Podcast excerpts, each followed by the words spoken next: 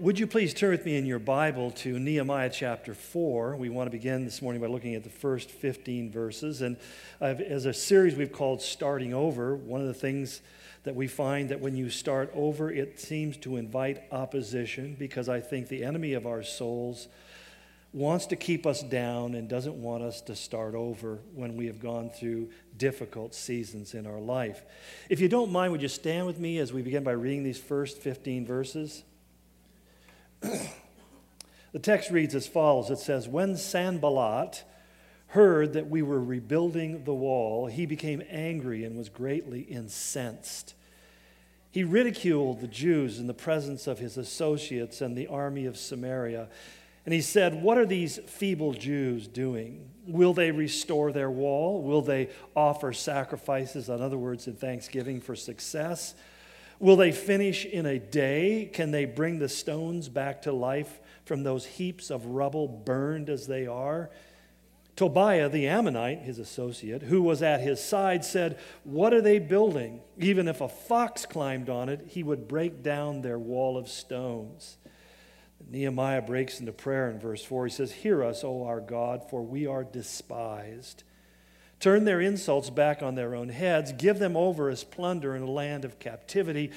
Do not cover up their guilt or blot out their sins from your sight, for they have thrown insults in the face of the builders.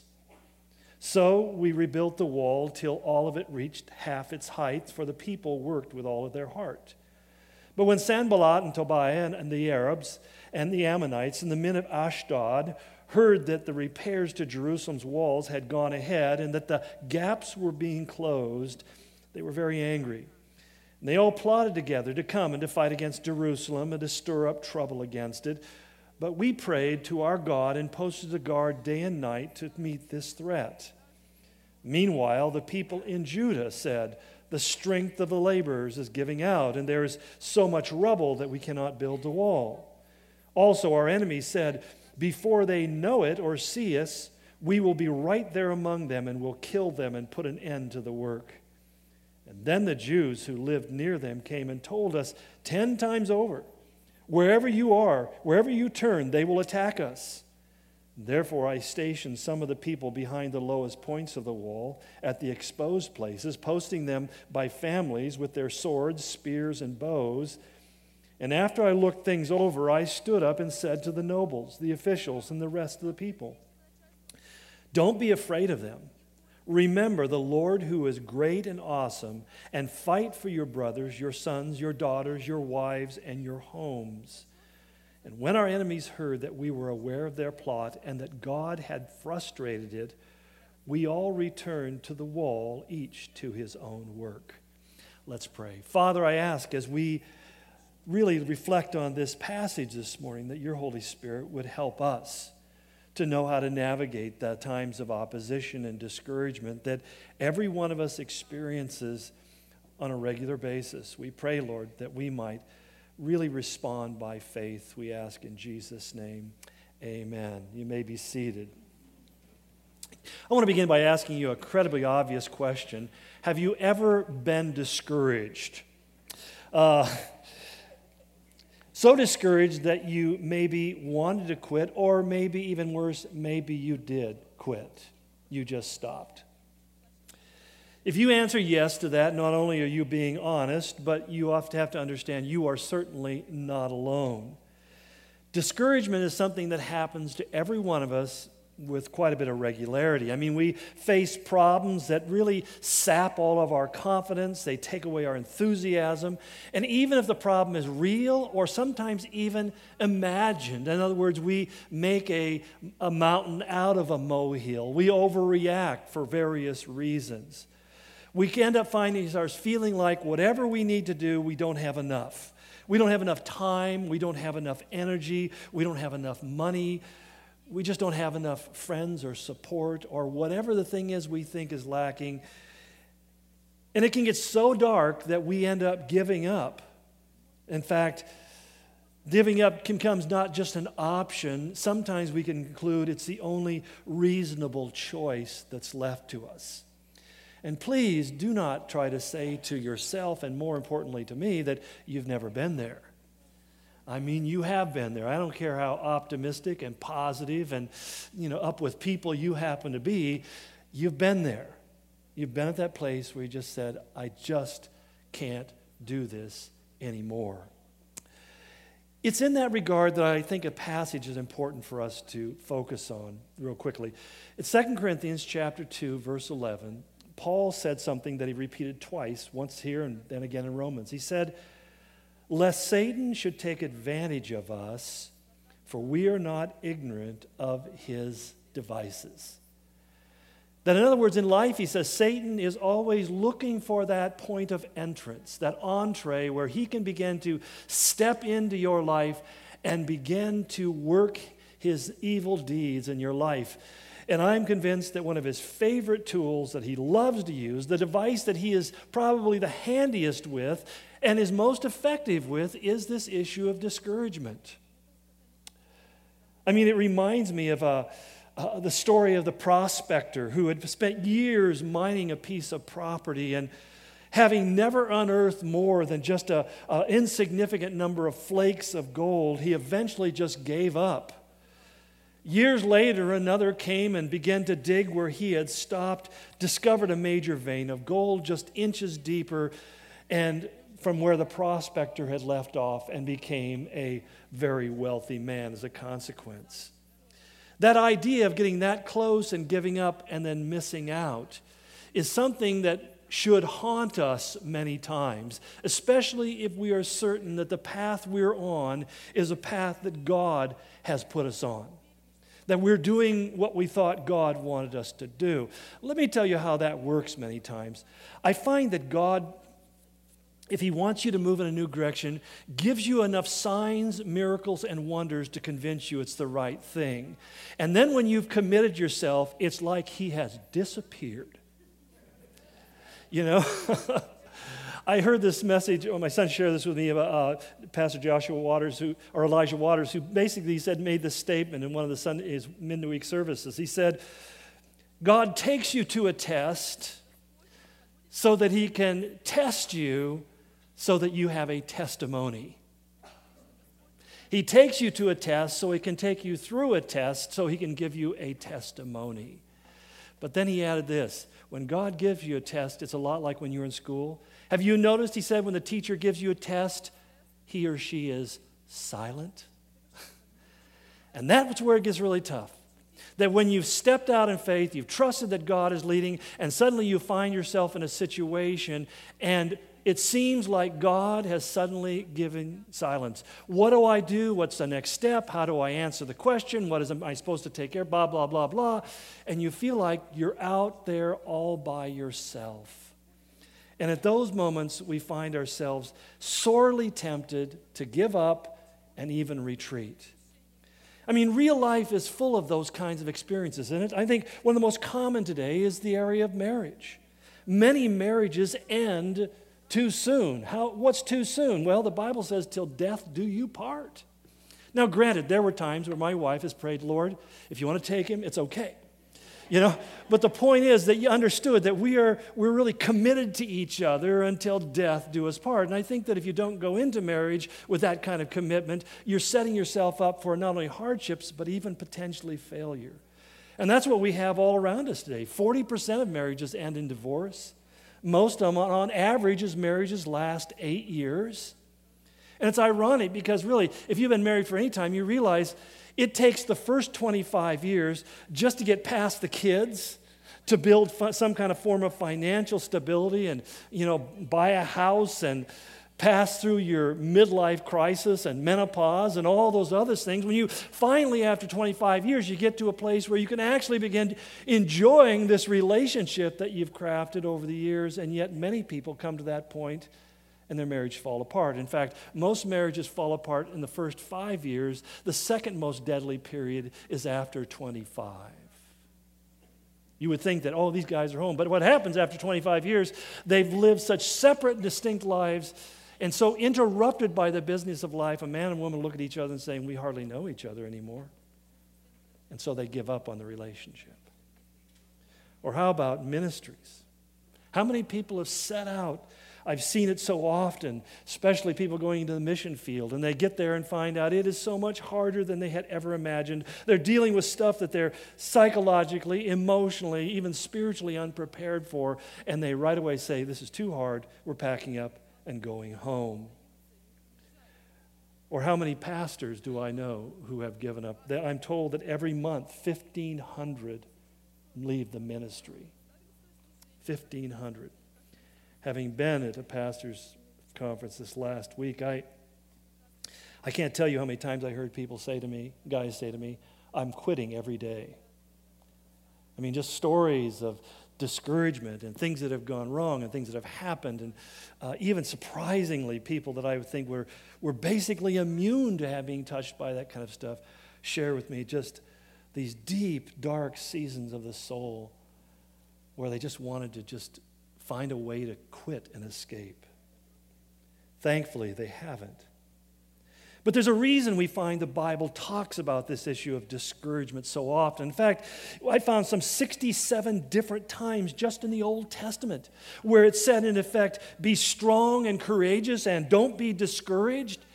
You know what discouragement is? It's lack or loss of courage. And we find constantly God saying, don't allow the obstacles, the challenges, the problems to keep you from moving forward because that's going to be your inherent innate response. That's, that's what's going to seem intuitively sensible thing to do is to just give it up. And you will find there are people who will come around you and saying, you just need to move on with your life. You're stuck in this difficult situation. And I don't mean to say that sometimes that that isn't accurate. I'm just saying most of the time it isn't accurate. In fact, I appreciate so much Rick Warren noted one time. He said, Discouragement is a disease unique to human beings and it's universal. Eventually, everyone gets it. It's a disease unique to human beings. How often do we think of discouragement as being a disease that we suffer from? It comes to us mostly because of opposition. I mean, as I was going through the New Testament, I was struck by how repeatedly the references were to opposition. In Acts 6 9, we find the early church is facing, it says, opposition arose to the point where people were killed and they had to flee for their lives. In Philippians, Paul said he faced jealousy and opposition on a daily basis. To the Thessalonians, he said, in spite of strong opposition. To his son Timothy, he writes, correcting those who are in opposition because Timothy was getting discouraged because he was being criticized and coming under such opposition. To the Corinthians, Paul even admitted, he said, We were troubled on every side. Without were fightings, within were fears fears. In fact, he said earlier in that same book, he said that we were under such great pressure. Pressure, he said, that was beyond our ability to deal with, that we despaired even of life itself. He's describing a guy who's so discouraged, he's actually depressed. Now, I know it may be sacrilegious in some of your theology to think that Paul ever went through periods of depression, but he did. And almost justifiably so. It's not that he got depressed, it's the fact that he didn't get stopped by it. But there's a reason why the writer of Hebrews says to us about Jesus consider him who endured such opposition from sinful men, so that you will not grow weary and lose heart. Because Jesus warned us. John 14, John 15, he said, Don't let your heart be troubled neither let yourself be afraid. Why, he says? Here's some exciting message. The world hates you. And if they persecuted me, they will persecute you.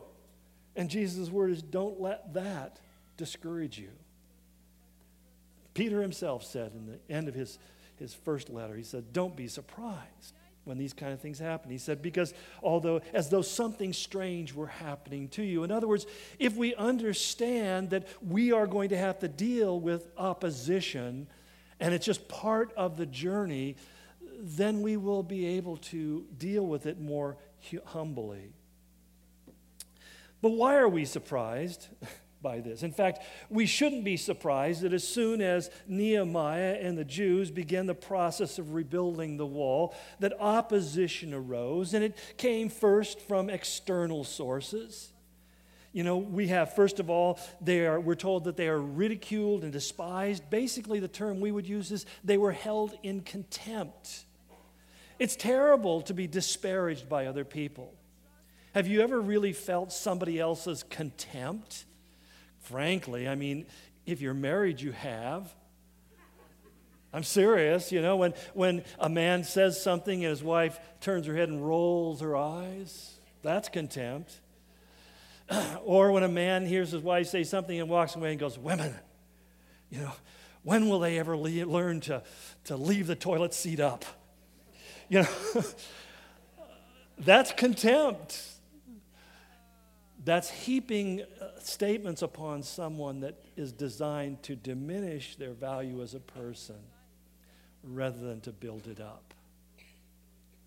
And that's what these guys did. They, they, this, Sanballat starts off saying, You guys are totally incapable of accomplishing the task. He says, What are these feeble Jews doing? I mean, that's interesting. You guys are going to, you're to do what? Oh, sh- yeah, right like we're going to take you seriously? You know, I, I think of one great missionary who, when he told his father that he was going to be a missionary, his father said to him, What are you going to accomplish? You're nothing but a muddler. And he said to his father, Then I'll just go and muddle through. And he ended up muddling quite well. He translated the Bible from English into the Hindi language, which is still the Bible they use in India today. Some good muddling going on there.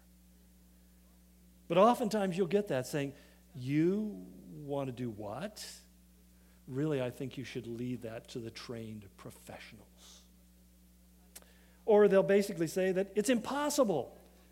He said, Can they bring the stones back to life from those heaps of rubble, burned as they are? What we don't understand is that stone actually crumbles under intense heat.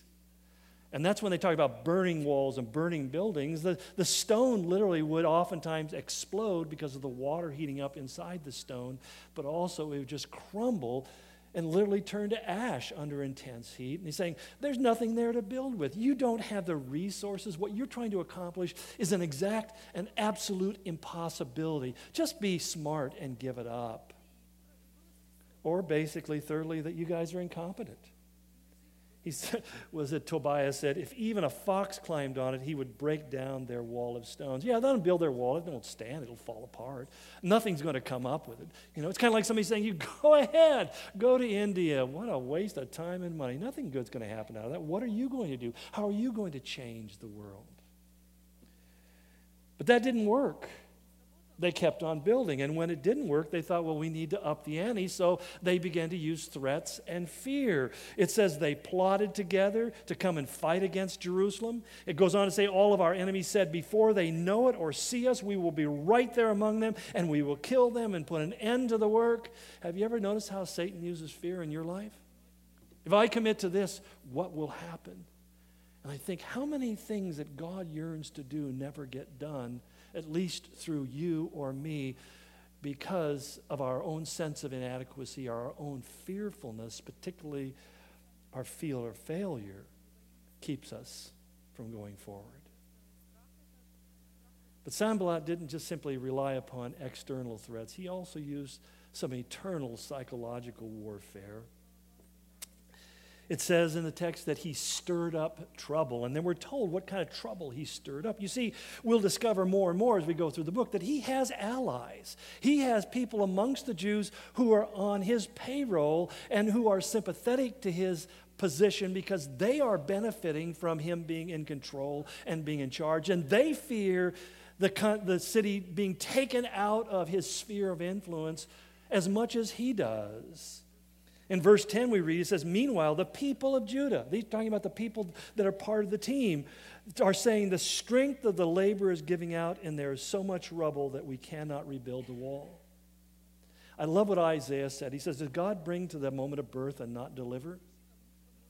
In other words, God says, you know, when I, when, I, when I gestate something by my spirit, one thing you can be sure there is going to be something birthed out of what I'm doing. But oftentimes, as we've stepped out and God begins this gestational process in our life where something's beginning to be formed inside of our heart a vision, a dream, a passion, an excitement, a possibility Satan comes up and says, You're going to be pregnant with that for the rest of your life. You're going to take that to the grave. That's never going to come to birth. And what happens is you look at yourself and say, How in the world am I going to be able to do what I've just committed myself to do? And that's a quitting point for a lot of people. And it's sad because that quitting point is really the critical juncture in which you open the door and allow God begin to move. I remember after I, I uh, uh, was recovering from my surgery, I remember we were down in California visiting family, and I was just, uh, I got this kind of crazy idea that I was going to see if I could start running again you know, I mean, I had two weeks since surgery, and I thought that's probably plenty of time to heal. And it, well, I, quite honestly, let me tell you what I did. I started walking. Now, the nice thing was because it was flat ground at sea level, not like my house. And so I just started walking, and then I started running a little bit, and I started walking, and I started running. And what you find is over time, you begin to build stamina. So that now, I mean, I just get out and go, and I don't think twice about it, and it feels really good, and I'm kind of addicted to those endorphins now. But the thing is that, that it's that first step, isn't it? When you try to go on a diet or you try to start exercising and you, you're all enthusiastic in the beginning and then you begin to run into the thing, or you decide that you're going to go back to school and finish your education, or you decide that you're going to start a home group and you're going to do a connect group, or you, you fill in whatever the thing is. You have this initial impetus to go and do this, and then suddenly you kind of get the wheels in the mud and you feel like, what did I commit to? How is this going to be possible? How are we going to get to the next point? I'm going to look like a fool. Jesus actually warned you. You know, your friends will be saying, you know, Jesus said, no man starts to build a house unless he knows how much it's going to cost him. And did you count the cost of what you're going to do? And you get this helpful information. And so here you are, you know, you, you've just laid the foundation and threw up a few sticks, and suddenly everybody is saying, that's not going to work and you're left with a choice. You can abandon what you've done, or you can kind of dig in and say, you know what? I believe God called me this, and I'm going to move forward. Even verse 12, it says, Then the Jews who lived near them came back and said, Wherever you turn, they're going to attack us. So this was a tough part. Not only was he getting these threats from the outside, even the people who were supposed to be part of his team were giving a lot of negative information, tearing down and discouraging their hearts. Not because they were trying to be mean, I think because they were, they were f- afraid themselves. But Jesus made an important point in Matthew 12, 25. In fact, every time Jesus spoke, isn't it an important point? But he said, Every kingdom divided against itself will be ruined, and every city or household divided against itself will not stand. It was Philip of Macedon, the, the father of Alexander the Great, who coined, first coined this phrase, as far as we can tell divide and conquer. And not only does God take groups of people and divide and conquer, but let's take it even a little more internally. There are times when you become divided against your own self. Those times in your mind where you're conflicted because what am I supposed to do? Am I supposed to go forward or should I just run in retreat? What does God want me to do? And the result is what is often called the paralysis of analysis. You spend so much time gazing at your navel that all you can do is think about is navel lint and what you can make from it. But let's take it a little bit deeper. What is really the, the source of discouragement?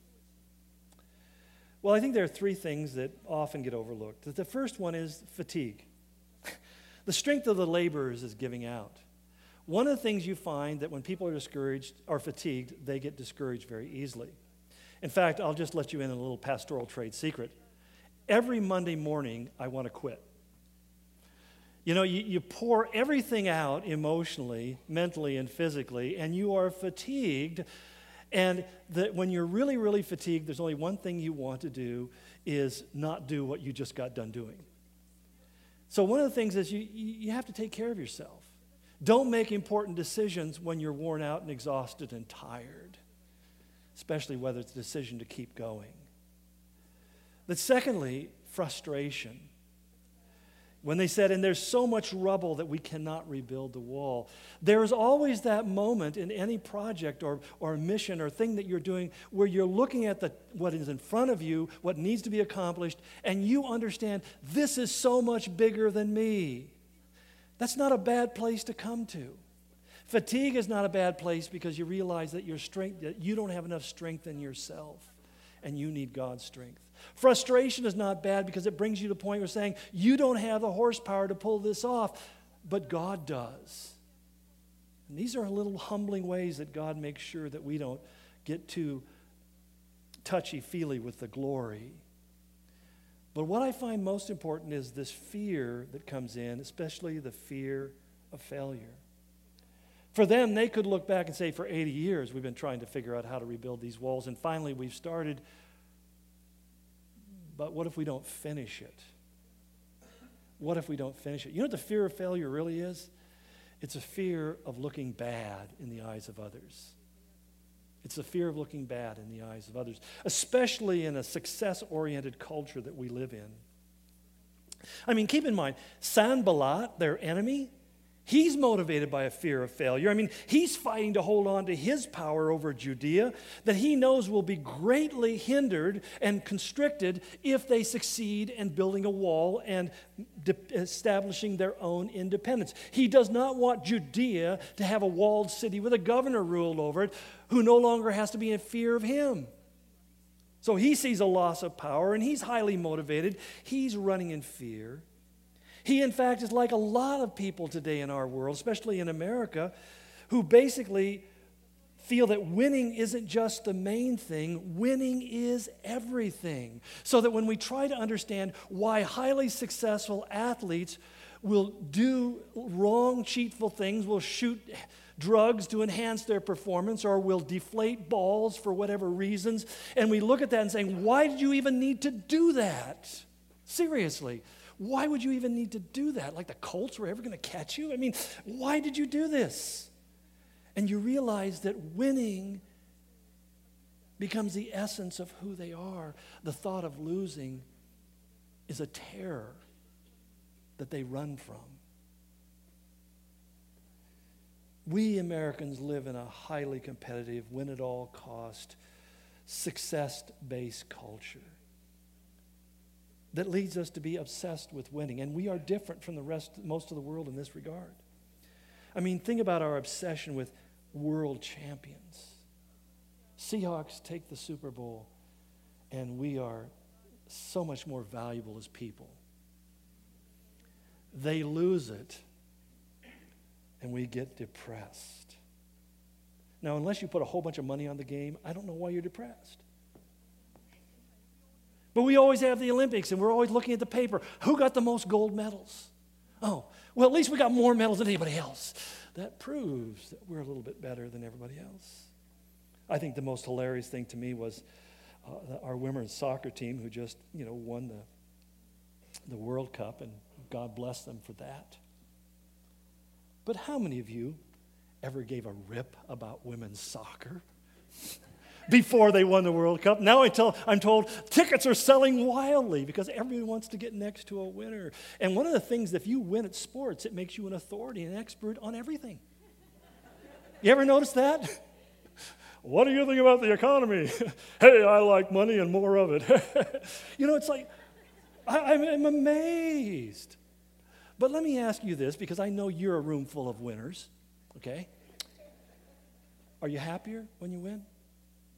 I mean, really happier or, you know, it was interesting. My, my son was working in a, a salon years ago in, in, in, Hollywood and had all these um, celebrity type personalities coming to get their hair clipped.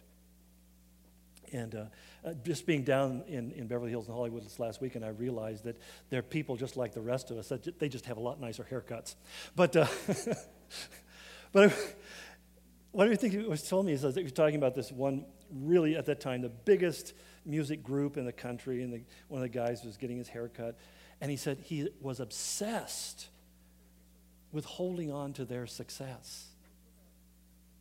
That he couldn't, he couldn't enjoy their success because he's thinking, we've got to write another set of songs, we've got to have another album. He could, it was always, what's next? What's next? Pastor Chuck said years ago, he said, if you strive to gain, you'll have to strive to maintain. What he meant by that is you can never really enjoy life or relax because you're always afraid of losing what you just won. That makes you deflate footballs. Study, some research done by Psychology Today magazine had some interesting comments on this. They said that they have found that happiness decreases as levels of competition increases in a given society. Why? Because a competitive culture endures by tearing people down. And you will lose most of the time because you can't win all the time. Competition destroys fellowship. It takes away from us that sense of us and makes it all about me, myself, and I. But which is kind of silly for you and I as Christians, because if you are a, a, a, fully devoted follower of Jesus Christ, and by that I mean you've, you've submitted your life to His will, and to the best of your ability, you're trying to follow that path that He has before you. For you, the fear of failure is highly irrational. Why? Because Romans 8:37 says, You are more than conquerors. Then Philippians 4 3 says, I can do all things. I can do everything with him who gives me strength. The only question is, is what I am doing what God wants me to do? If I'm doing what God wants, I can't lose. I can't help but succeed because he is going to cause it to happen through his might. And that's why he said to Zechariah, as the people of Israel were bemoaning over how they were going to rebuild the temple after its destruction, and he said, Simple, it's not by might, it's not by strength, it's going to happen through my spirit. And our problem is we can put currency value on might, we can put currency value on strength, but how do you put currency value on God's spirit? And so we tend to discount it as not being significant. And yet God says the spirit that you're discounting as being capable of doing this work is the same one who said, Let there be light, and there was light. That's who you're talking about. We're talking about the God said, Let it happen, and it happened and the heavens and earth were there, including you and me. God says, How in the world are we going to accomplish this? My spirit is going to accomplish it on your behalf. So, really, the, the heart of my whole message to you is to talk about how do we move forward? How do you get past discouragement? It helps to understand what's going on when you're discouraged, but how do you actually practically get past discouragement? And that's where I have four simple points that I take out of this passage we read this morning. The first thing is simply to be prayerful. And as we've said before about Nehemiah, that his, for him, prayer was his first response, not his last resort. And sadly, many of us, prayer is our last resort. We've, we've done everything we can figure out what to do. We, uh, okay, let's pray. And I'm just saying that, you know, in life I've discovered that if you humble yourself in the sight of the Lord, He'll lift you up. If you won't humble yourself, but you lift yourself up, then God will humiliate you to humble you so that He can lift you up. But at the end of the day, what God wants to do is He wants to lift you up. He wants to exalt. He wants to bless. He wants to become evident that you are His. He, wants, he said, My will is that you be fruitful. If you bear much fruit, He said, I am glorified, John 15. That's God's objective to glorify Himself by your fruitfulness in your life. But He said the way you get there is not by self promotion, self aggrandizement. You get there by humbling yourself in the sight of the Lord and just simply saying, God, what you've asked me to do is bigger than me, greater than me. And, I, and without your help, if your spirit doesn't move, nothing's going to happen.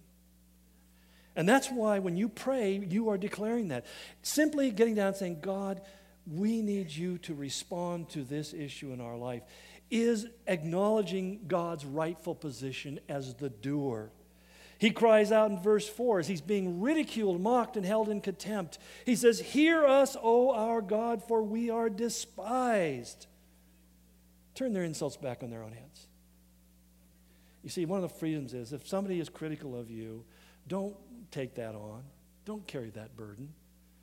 Because I call it the boomerang effect. or as I used to say to my brother when I was a kid, I am rubber, you are glue. What you say bounces off me and sticks on you. and you see, I didn't know that I was speaking scripture at that point in my life. I didn't know what scripture was. But there's a truth to that. You know, he says, God, let it just ricochet back upon them. Let it come back upon them. And he does. You know why he does it? So that we all can learn how horrible being held in contempt is. It humbles us. But basically, he knew that give this to God and let God sort it out. I'm not going to get into a tug of war with them. I'm going to let them deal with it. He goes on, verse 9 says, But we prayed to our God and posted a guard by day and, and to meet this threat. You see, one of the things I find that prayer does is it clarifies my perspective.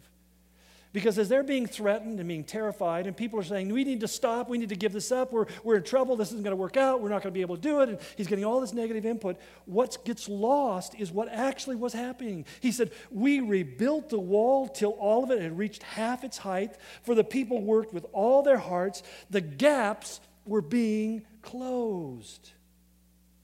See, discouragement blinds us to the positives, and we don't see what God's doing. And when you're going through a discouraging season, you begin to pray, the first thing you should do is start thanking God for what He's allowed to happen so far. I mean, when you read this and you step back and say, wait a minute, it was halfway done. And they basically were looking at it from the other way. You know, half full or half empty is the question. They saw the project as half empty. God was saying, Nehemiah, it's half done. You're halfway there. Why quit now? Now, where I run every day, I, I have to, it's, it's the first part of the run is really glorious. It's all downhill. And I'm looking good. And, you know, it just goes right down until I get to the river, and then it's all uphill. And uh, I, I told my wife, this is the perfect, perfect run in the world. I think it's perfect. But the thing is, let me tell you how many times when I have been halfway up the hill, I've thought to myself, you know, walking isn't that bad. Maybe I'll go visit the river for a few minutes until I can breathe again. You know, it, it, it's easy to give up when it starts getting really challenging and gets hard. And yet there's something glorious when you press through and you get to the, to the end of the run and you stand there and saying, I'm so glad I hung in there. I was so glad because I know I've gained something. That's many of us have gotten halfway there and we've quit because it got hard. And don't don't let anybody tell you you should feel bad because it's hard. It's hard. That's the way it is. It's not fun. It, it, can be things can be very discouraging. You can feel defeated. You feel like a fool. Uh, you can feel all sorts of things. But the whole thing is that if you allow yourself to get in the back, on the backside of that and begin to lose perspective, you're in trouble. My second point is be prayerful, but also be practical. It was Oliver Cromwell as they were beginning, had to cross a river to face a battle against the, the crown loyalists in England, who said to his soldiers, he says, put your trust in God and keep your powder dry. In other words, he said, you know, if we're going to win, it's because God has given us victory over these people. But as we're crossing the river, make sure your powder is dry because if you get it wet, it won't fire and we can be assured of defeat. In other words, there are certain practical things that go in with living a life of faith and prayer. And that's why in verse 9 he says to us, We prayed and we posted a guard day and night to meet this threat. Or again in verse 13, I stationed some of the people behind the lowest points of the wall at the exposed places, posting them by families with their swords, spears, and bows. In other words, God, we're trusting in you, but at the same time, we have to be prudent. It says, A prudent man, Solomon said, sees danger coming and prepares for it. So sometimes there are problems that arise in our life because we haven't been very practical. There are some who would say, well, just pray and trust God and do nothing else. I love what D.L. Moody said about his crusades. He says, I pray as if there is no God, and then I plan as if there is no prayer. In other words, I don't want to be irresponsible. And we need to understand that when God calls us to do things, there is a certain responsibility. Uh, Chuck Swindoll once said, The two things that make for a great sermon are a prepared pastor and a prepared people. That the pastor is prepared to preach the message and the people are prepared to hear it. That makes for a great sermon. So that preparation is key. Prayer is always part of preparation. But also, when God speaks to you, He also will give you some very practical steps to take, in which can be remedial and, and reparative. The thirdly, you need to be positive. In verse 14, it says, After I looked things over, I stood up and said to the nobles, the officials, and the rest of the people, Don't be afraid of them. Remember the Lord who is great and awesome, and fight for your brothers, your sons, your daughters, your wives, and your homes. How do you not be afraid? By remembering your Lord, the Lord your God, and how awesome He is. Remembering the Lord your God and how awesome He is. I think I was watching, my wife and I last night were watching an interview with uh, Chuck Swindoll and, and uh, Joni Tada Eareckson, who you know is a quadriplegic and has lived in that condition for uh, four decades, almost five. And um, just a stirring thing. But one of the things he asked her, Dr. Swindoll asked her, was, you know, do you, how do you deal with discouragement? How do you deal with the depression? And she said, there are times, she says, not only am I physically limited, I live with constant chronic pain, which I would, didn't understand. And she said, that's worse than the quadriplegic condition. But she said, I will not shame my God by going around and blaming him for what has happened to me. And I got so convicted. My wife and I looked at each other and said, we whined each other, that's so hard, I'm so bad. You see that letter I just got? They were so mean. And you know, there's, there's, there's a decision to just simply say being positive. What is, a, what is a more biblical way of being positive? It's believing in the goodness of God. David said in Psalm 27, I would have thrown in the towel, I would have given up if I had not believed that I would see the goodness of God in the land of the living. Now, you can't get more positive than that to be able to say, you know what, I don't know how it's going to work out. I don't know how this is going to get fixed. But what I do know is that God is a fixer. And I come back to God, the creator, the maintainer, the sustainer. If the very cells of my body hold together because my God is with me, then it is any problem for him who said, Take this, tell this mountain to be plucked up and cast into the sea to fix this issue in my life or to solve this problem. So as I found myself in LA gridlock trying to get to the airport in time to not miss my plane, because I missed it on Sunday going down, um, I got this gift, which amazingly God used in some pretty significant ways. But as I as I sitting there stressing, I'm trying to say to myself, God, you control time and space. LA traffic doesn't. And so, as it took me almost two hours to go 25 miles, I thought to myself, you know, I, I, God, I just have to trust you that if I miss my flight, that's your will. And I'm really ticked off about it. but you know, what do I know? How did I know my flight would be an hour late? God did. I could have been chilling. I could have been grooving to the LA tunes on the radio. Because I groove really good.